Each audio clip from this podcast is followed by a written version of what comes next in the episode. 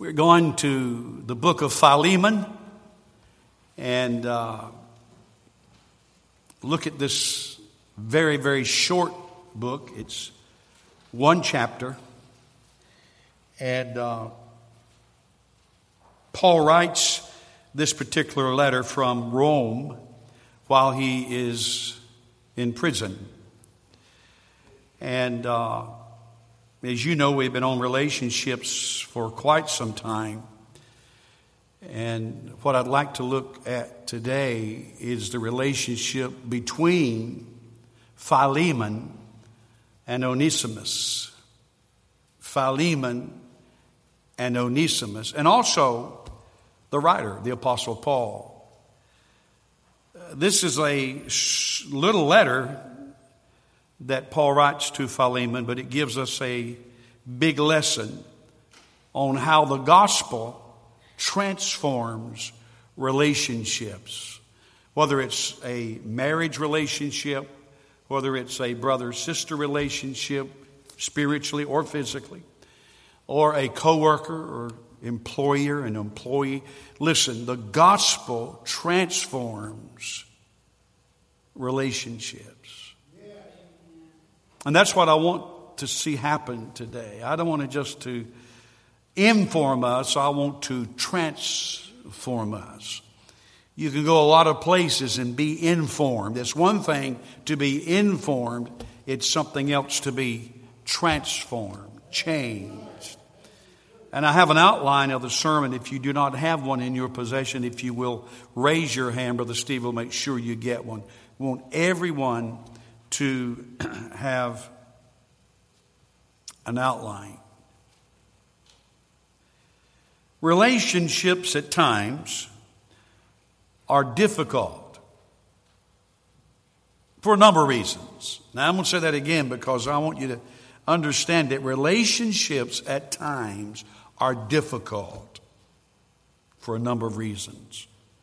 Doesn't matter who we are, doesn't matter if it's husband and wife, Christians and believers. Relationships are hard. Uh, someone wrote it this way one reason is because of selfishness. And another reason that relationships are hard is because of the failure to communicate. Especially when you first get married. You remember those first few years how that you thought you were communicating or you didn't realize you were communicating, and all of a sudden the bottom falls out, and there's a big argument because you either did not communicate or you communicated and it was certainly misunderstood. And there is another reason that, uh, that relationships are hard sometimes is because of presumption, pride. We're too proud to own up and confess. Honey, I did wrong, or I didn't mean that. Or when it comes to relate, even in the church, relationships in the church.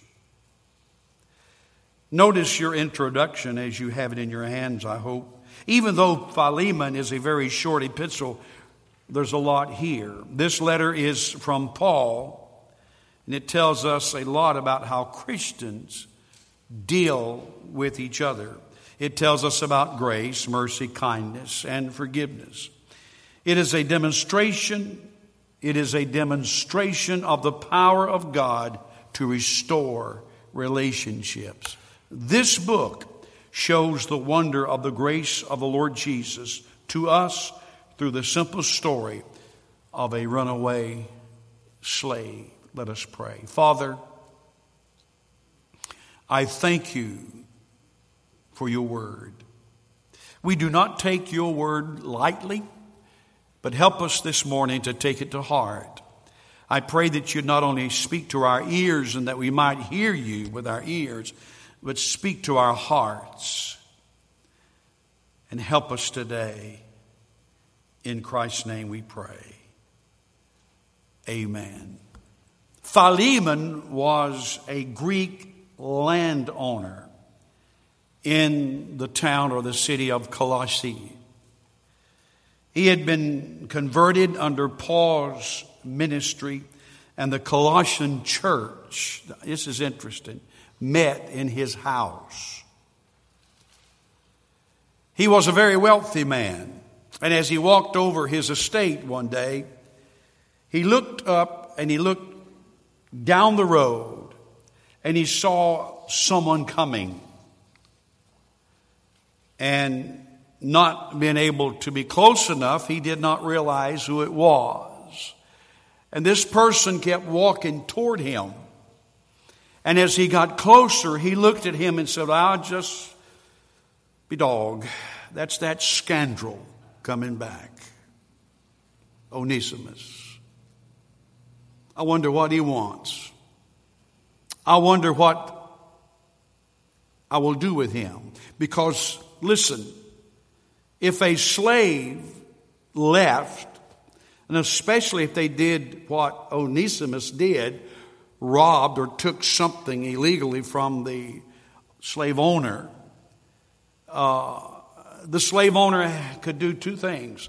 He could either have him killed or have an F branded with an iron, hot iron on his forehead that represented that he was a fugitive. So this figure kept coming. And the closer he got, the more that this Christian, he was a Christian. Uh, now, I, I want to say something here that I think is very important. The Apostle Paul never condoned slavery. Now, he addressed it within the confines of the culture or his society. Historically, evangelical Christianity is the root of the move to abolish slavery worldwide. If there ever were, was a book which speaks against all the abuses of slavery, it is the Bible. It is where, if it were rather not for Christianity and the influence of the life and ministry of Jesus Christ, this writer says there is no doubt that slavery would still be a worldwide phenomenon. The year of 2007 marked the 200th anniversary of the abolition of the slave trade by the British Parliament. The campaign for abolition was spearheaded by devout Christians, and it stands to this day as perhaps the finest political achievement of what would now be called faith based activism. And especially the Quakers here in America worked along with believers, along with Christians, to abolish slavery. And it is interesting to know that Paul, as I said, did address slavery because of the Roman slave uh, practice and, and all the other things that went on. But here is this rich man, Philemon, as, as I said, noticing this slave coming back to him. And no doubt he was wondering, what am I going to do with Onesimus? But when Onesimus got to him, he reached in his coat or cloak and he pulled out a letter and he handed it to his former master. Philemon, Philemon opened the letter and he began to read, and this is how it read. And if you allow me, I want to read it from the message because I wanted it to sound like it was written for today. And here is the 25 verses of this one chapter of this short book, Philemon, that the Apostle Paul, sitting in a prison, writes to his spiritual son, Philemon. I, Paul, am a prisoner for the sake of Christ, here with my brother Timothy. I write this letter to you, Philemon, my good friend and companion in this work, also to our sister Apphia and to Archippus, a real trooper, and to the church that meets in your house, God's best to you, Christ's blessings on you. Some say that was his wife and his son that he also, Philemon's wife and son, that the Apostle Paul was writing to. Verse 7 Every time your name comes up in my prayers, Paul said, I say, Oh, thank God for you. God. I keep hearing of the love and faith you have for your Master Jesus, which brims over to other believers. And I keep praying that this faith we hold in common keeps showing up in the good things we do, and that people recognize Christ in all of it. Friend, Paul calls him friend, you have no idea how good your love makes me feel. Doubly so when I see your hospitality to your fellow believers.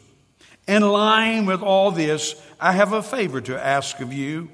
As Christ's ambassador and now a prisoner for him, I wouldn't hesitate to command this if I thought it necessary. But I had rather make it a personal request. While here in jail, Paul says, I fathered a child, so to speak, and here he is, hand carrying this letter, Onesimus. He was useless to you before, but now, but now he's useful to both of us, Paul goes on to say. I'm sending him back to you, but it feels like I'm cutting off my right arm in doing so. I wanted in the worst way to keep him here as your stand in to help me, or help out rather, while I'm in jail for the message. But I didn't want to do anything, Paul said, behind your back. Make you do a good deed that you hadn't willingly agreed to do. Maybe it's all for the best that you lost him for a while. I love this statement. Maybe it's all for the best that you lost him for a while. You're getting him back now for good. No mere slave this time, but a true Christian brother. That's what he was to me. He'll be even more than that to you. So if you still consider me a comrade in arms, welcome him back. You would welcome him back as you would me. I don't want to miss that one. Because Paul said, listen, if you would welcome me back, and Paul and Philemon were good friends. He said, as you would welcome me back, welcome him back. If he damaged or has wronged you, damaged anything or owes you anything, chalk it up to my account. Charge it to my account. Charge it to me. This is my personal signature, Paul, and I stand behind it. I don't need to remind you, do I, that you owe your very life to me. Do you this, do me this rather big favor, friend. You'll be doing it for Christ, but it will also do my heart good. I know you well enough to know you will.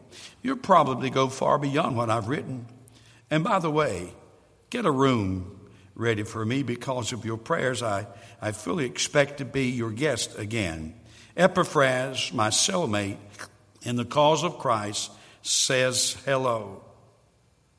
Also, my co workers, Mark and Aristarchus, Demas, and Luke, all the best to you from the Master Jesus Christ.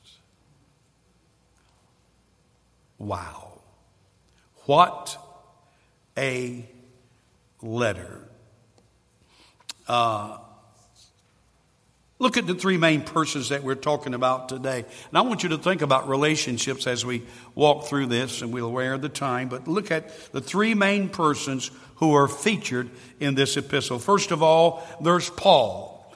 I imagine that most of us, if not all of us, know of Paul and have read vividly behind him as he writes. Paul went from an enemy of the gospel to an apostle, the greatest preacher, teacher, theologian, and missionary that the church has ever known. And while he was in Rome and uh, in, in, in prison in Rome, he could and was able to receive visitors. Keep that in mind. The second person I want you to look at is Philemon. Philemon, as I've already said, was a Greek landowner living in Colossae. He had been converted under Paul's ministry, and the Colossian church met in his home.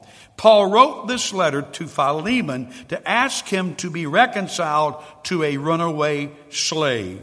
Then I want you to notice this once to be or once was slave, Onesimus. Now, the name Onesimus, listen to this, means useful or profitable. But when Onesimus was with Philemon, he was Onesimus in name only. And a lot of people are Christian in name only because at that time he was not useful or was he profitable to Philemon. But now he's profitable because his nature has been changed. Onesimus was a slave of Philemon. Onesimus had run away from, from Philemon with stolen goods. He came in contact with Paul, who led him to Christ. After that, he met him in Rome. I would love to read between the lines and know how that this slave left uh, uh, uh, Colossae, went 1,200 miles to Rome, wound up meeting the Apostle Paul, understanding the fact that Paul spoke life into him and he accepted Jesus Christ. And Paul said, listen, I'd rather cut my right arm off than he be send him back because he's that useful to me. But I don't want to do, and I did not want to do anything behind your back. And so I'm sending him back to you. Paul urged him to return to his master and entreated Philemon to receive him not as a, not as a slave, I love this, but as a brother in the Lord. How the apostle approached Philemon provides us with a beautiful exhibition of Christian courtesy. So you have this wonderful story. You have these relationships. Here's Paul the apostle. Here's Philemon, a, a, a, wealthy landowner that receives Christ as his personal savior. And here is this slave that runs away with some of Philemon's goods. What's God going to do here? I want you to notice because I think if you, especially the preachers in this church, and maybe most of you, many of you, I want you to notice the truths that are learned, and every one of these you could preach a sermon on. I won't this morning. But I want you to notice, first of all, everyone who sins is a slave to sin.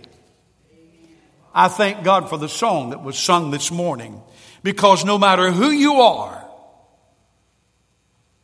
I uh, pulled out of Emeraldwood Drive and pulled out onto Coal Mill Road this morning, and people were going and coming to Eno Park and Eno Park. In fact, I thought about calling off service and going down to the table down there and setting up study in Eno Park because that's where they were.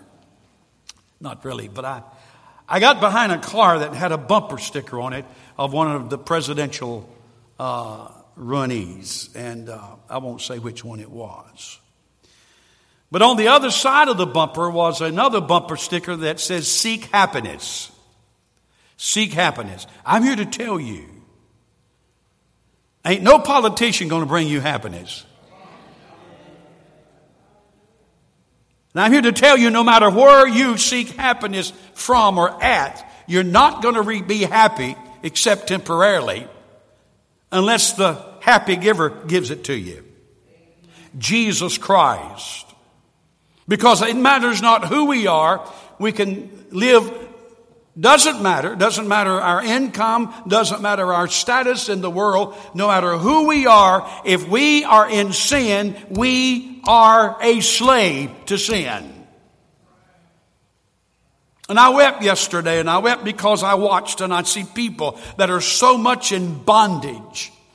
Doesn't matter if it's an addiction, doesn't matter if it's pride, doesn't matter if it's just simple religion. A lot of people in bondage to religion. The Pharisees were. But Jesus Christ came that we might be free. I want you to notice what the apostle Paul, John rather, writes as he writes in chapter 8, verses 31 through 36. Then Jesus said to those Jews who believe, If you abide in my word and you are my disciples indeed, uh, you are my disciples indeed, verse 32. And you shall know the truth, and the truth shall make you free. How do you know the truth? By knowing Jesus Christ, because He is truth. He said, I am the way, the truth, and the life. And the only way that you and I can know the truth is through and by, through and by, knowing Jesus Christ as our personal Savior. And you shall know the truth, and the truth shall make you free. They answered, the religious leaders, We are Abraham's descendants and have never been in bondage to anyone. Can you imagine them saying that while they were under in bondage to the Romans at that particular time? But that's the way people in the world are. I'm, I'm free. I can go where I want to, do what I want to. Lay your head down on the pillow at night, turn out the light, and allow the Holy Spirit to speak to you. You'll find out you can't get away, run away from anything. And that's another one I have here. We're in bondage. We're in bondage. Jesus answered them. Look at verse 34. Most assuredly. I say to you, whoever commits sin is a slave of sin. Whoever. You can call yourself a Christian. You can call, you know, you can say whoever you are. But if we commit sin, we are a slave to sin. And I watch people often that they, they struggle to be free from sin and addictions and, and whether it's fear, whatever it might be. And I pray God this morning and if any way that you're a slave to sin, that you will today be set free from that sin. And a slave does not abide in the house forever, but a son abides forever. Therefore, if the son makes you free, say amen to this. You shall be free indeed. Amen. Hallelujah. He just didn't say you'll be free. He said you'll be free indeed. Have you been set free indeed? Amen. He will do that. So, first of all, everyone who sins is a slave to sin. You see, sin keeps you and I, keeps man at a distance from God. But not only does sin keep us a distance from God, it keeps us a distance from each other. You love your wife as unbelievers, get saved, begin to serve Jesus Christ, and see what that does for your relationship. Number two, we are no longer a slave, but a son. I love Galatians when it says this way. But when the fullness of time had come, God sent forth his son, born of a woman, born under the law, to redeem those who were under the law, that we might receive adoption as sons. Abba, as, as, sons. And because you are sons, God has sent forth the Spirit of His Son into your hearts, crying, Abba, Father. Therefore, you are no longer a slave, but a son. And if a son, then what? An heir. We are an heir, joint heir with Jesus Christ of God through Christ. Wow. Paul was introduced to Onesimus and as a slave, and he sent him back as a son. And no matter the bondage, no matter the entrapment, no matter where we are in our life today, when we accept Jesus Christ, He sets us free. He sets us free. We are no longer a slave, but a son. There's an old song that I really like. It says, Jesus paid it all. Aren't you glad for that today? All to him I owe, but he paid it all. Number three, if the Son sets you free, you're free indeed. John 8, we just read that. Other words, Second Corinthians says it this way I believe that the debt is transferred. For he made him who knew no sin to be sin for us, that we might become the righteousness of God in him. That's, that seems impossible. Humans, sinners, weak as we are, that you and I might know Christ and become simply the righteousness of God? We are right through God. We are right through what Jesus Christ did for us. I rejoice over that verse every time I read it. that we might become the righteousness of God. Can you imagine putting us and righteousness and God in the same breath? As ungodly, we were created in the very uh, sinful life, and yet Jesus Christ, through his death, transferred that debt. Number four, it was a demonstration of love. When, when Paul said, Listen, if he owes you anything, put it on my account. Wouldn't you have liked to have been Onesimus carrying that letter? Because you know that Onesimus, I think, knew that Philemon knew Paul and knew if, hey, if he sent a letter, Philemon's probably going to do what, uh, uh, what Paul said and ask him to do. Wouldn't that have been nice to have had that letter? I've walked in offices and seen letters from very important people, whether it's the President of the United States, people frame them to get a letter like that. Wouldn't you like to put that on your wall? And Say, wow. Either I'm going to be killed or I'm going to be a fugitive the rest of my life. And yet, this letter gives me freedom. This letter is written to my master, the master that was over me. This letter is written to him. Now I can stand free. Would not you like to have a letter like that? Wouldn't that be great? Hold up your Bible. Everybody, hold up your Bible. Hold up your Bible. That's the letter. That's the letter. You got it. Hallelujah. And when the devil comes against you and tries you, take out that letter and say, Oh, here's what it says right here. I've been set free by the power of God. He makes me clean and whole. Paul said not only that, but if, if, if he owes you anything, I mean, if he's done anything, and I can hear somebody say, Well, Pastor, I'm not sure God will forgive me. You don't know what I've done. Well, the blood of Jesus Christ cries out from the cross and says, Anything.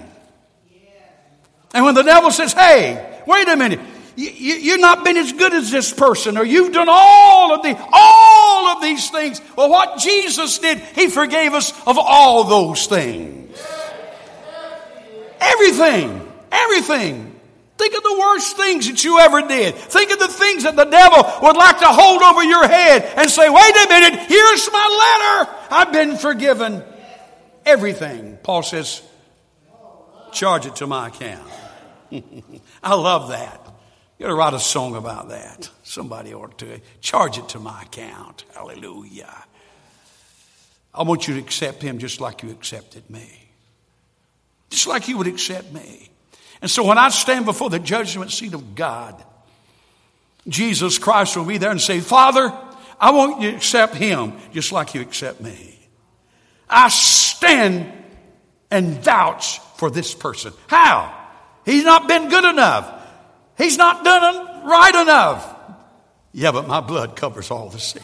Look at it. Read it. Hallelujah. The devil hates that letter you got from God, and he don't want you to know what's in that letter. Read it. It's a great letter. It's a great letter. The love of Christ permeates and transforms how we live toward each other. Philemon was saying, I'm not going to accept this guy.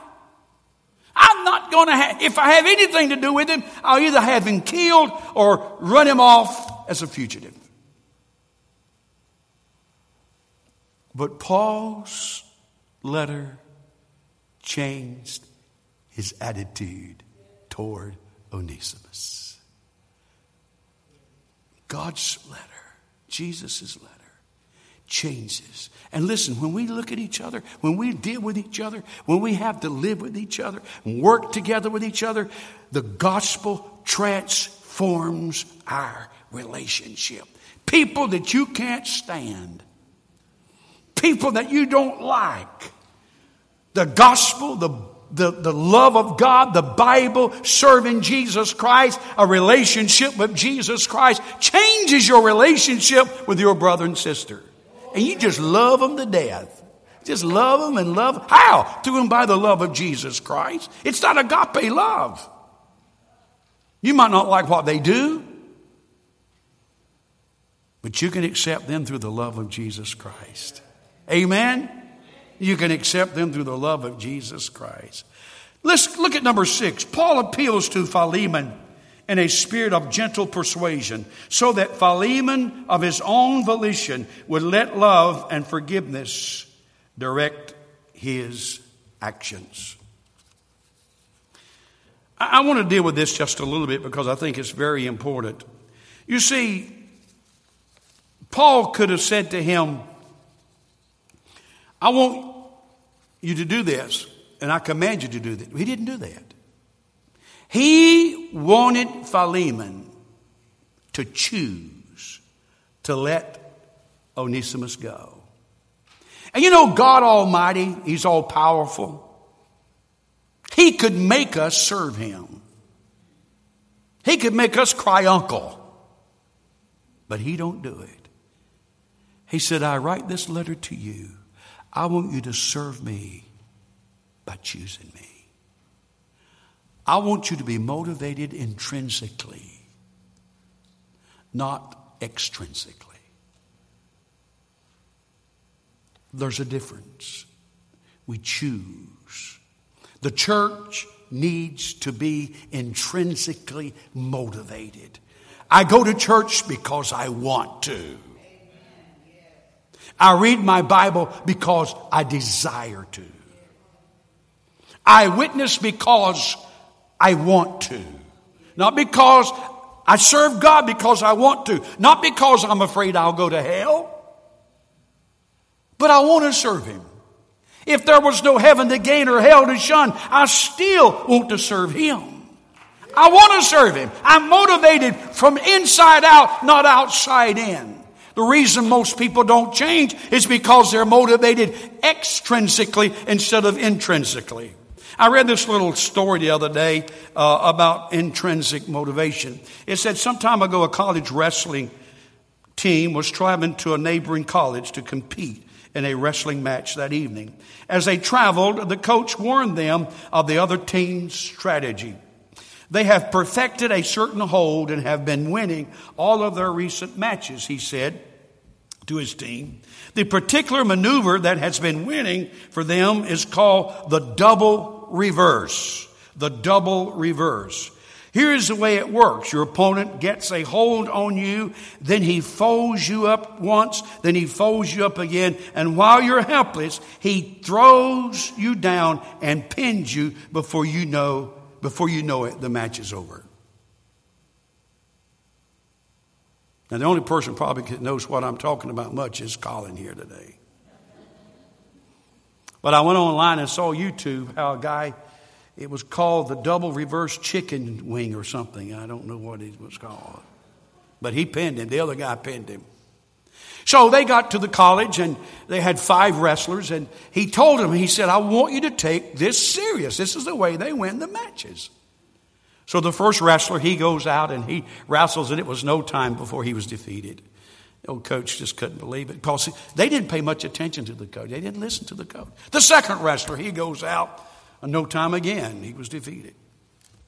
The third wrestler, the fourth one, every time, and the coach just bow his head. Those guys didn't listen to me. That's how they win the match every time. So the fifth wrestler goes out and he's wrestling. Sure enough, here comes that hold. And he's about to be pinned, and the coach just drops his head, closes his eyes, and he's not going to look at this last. He wanted to at least win one match. And then all of a sudden, the bench just sprung up and started cheering, and he lifted up his head, and the wrestler had, had, had won the match. His boy had, his guy had won the match. So after the uh, he got finished, and the coach put his arm around him, took him over to the side, said, I want to know what happened. I bowed my head, and all of a sudden you won the match. And the wrestler said, You know, coach, he had me turned every way like a, he had me like a pretzel. And when I opened my eyes, the only thing I could see was a toe. And he said, I reached, he said, I reached out and got a hold of that toe and bit all I could on that toe. And he said, It's amazing what happens when you bite off your own toe.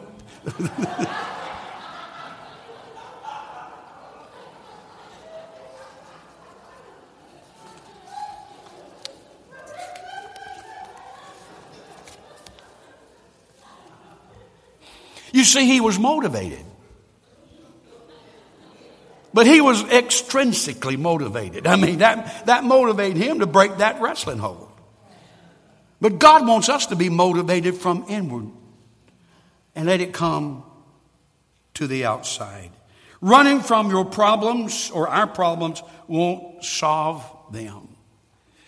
You see, Onesimus could have run on. He didn't have to talk to Paul. But he took time to talk to this great man of faith. And Paul said, Listen, here's what I want you to do. And he did. I watch people so often that have problems, they're in bondage, and they try to run from them. They try to drown it with alcohol, they try to drown their problems with drugs. And we watch people all the time. I watch people get divorces. Please don't misunderstand me. Please don't misunderstand me. You divorcees, I'm not here to criticize anyone. And I'm no better than anyone. But I watch people all the time trying to get away from their problem. And they find out, I'm not getting away from the problem. You don't run from your problem. Jonah tried to run, but he made a mistake. And a lot of people that are trying to run they make a mistake. If you have a problem, don't try to drown it with alcohol. Don't try to do away with it with all kind of gimmicks and you know, we'll, we do all kind of things. Listen, we, we, we're in the world and we go here, we go there, we keep ourselves busy trying to drown out all those problems. The best thing to understand is the problem that you're having is an opportunity for the power of God to work in your life. Let me say that again. Don't run from your problem. Take it to, take it to the Lord. And that problem, God can turn it around and make it one of the, be, the most blessed opportunities you've ever seen. I see it happen, and I know you do too, all the time, where people take those problems, tackle those problems through and by the grace and the love and the power of God, and come out victorious and look back and say, Wow. Thank you, Father. And you're stronger. You're a better Christian, a better person, simply because you stopped running from your problem and you started believing God to satisfy you. What empowered those transformed relationships was the gospel of Jesus Christ. I love nine and I'll finish. I'm closing. As Sister Judy comes, I want you to play me that song. I am the God that healeth thee. Look at number nine. Oh, what a God, lover of sinners that He is. How He delights to reach the lost and the needy. God delighteth in mercy. When you read and you find out what happened to Onesimus, someone said, What did happen to him? Well, the Bible is not clear on what happened to him, but history has it this way. Uh, and it's believed that Philemon let him go. Once he came back and he read the letter, he sent him back to the Apostle Paul in Rome and became Paul's partner in the ministry. And that he also became the bishop of Ephesus. God turned this slave into a son a brother in the Lord, and a bishop, a minister of the gospel. God knows how to turn our lives. And He's here today. I started this sermon off by saying He's here today. God wants to touch your life. If you're trying to run from problems, stop. There's a song I used to sing Are you tired of chasing pretty rainbows? Are you tired of spinning round and round? Wrap up all the dreams of your life and at the feet of Jesus, lay them down. You can lay it down today. Pastor, you believe all that stuff? Mm-hmm. You believe, you say God's a healer? I do believe God's a healer. I know He's a healer. You know, when you've been through cancer three times and you can stand up and say, I'm free of cancer because God Almighty touched me, you believe it.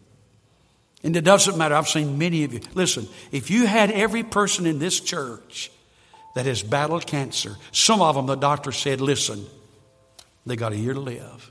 That's been years ago. They're still living. God's a healer. Now, I'm not a God. I'm not sovereign. I don't, listen, I exercise faith when we pray. We believe God when we pray. God's the one that does the healing. As you and I exercise faith today, God's going to set some free from fear. I don't believe this team chose this song, Are You a Slave to Fear? And then I had this sermon. I don't believe that just happened.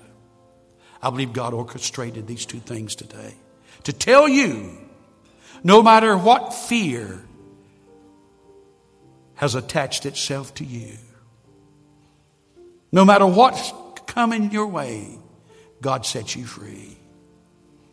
He's going to do it today. Some of you are struggling with fear. God's going to set you free. Some are struggling with sin in your life, habits in your life. You need to get rid of them. Pastor, you believe the Lord has set me free from alcohol? Yes. You believe the Lord has set me free from p- pornography? Yes. You believe the Lord has set me free from drugs? Yes. You believe the Lord has set me free from hate, unforgiveness, bitterness, pride, jealousy.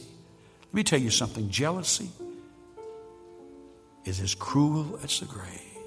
It will haunt you, it will pull you down, it will wear you down. But God sets you free today.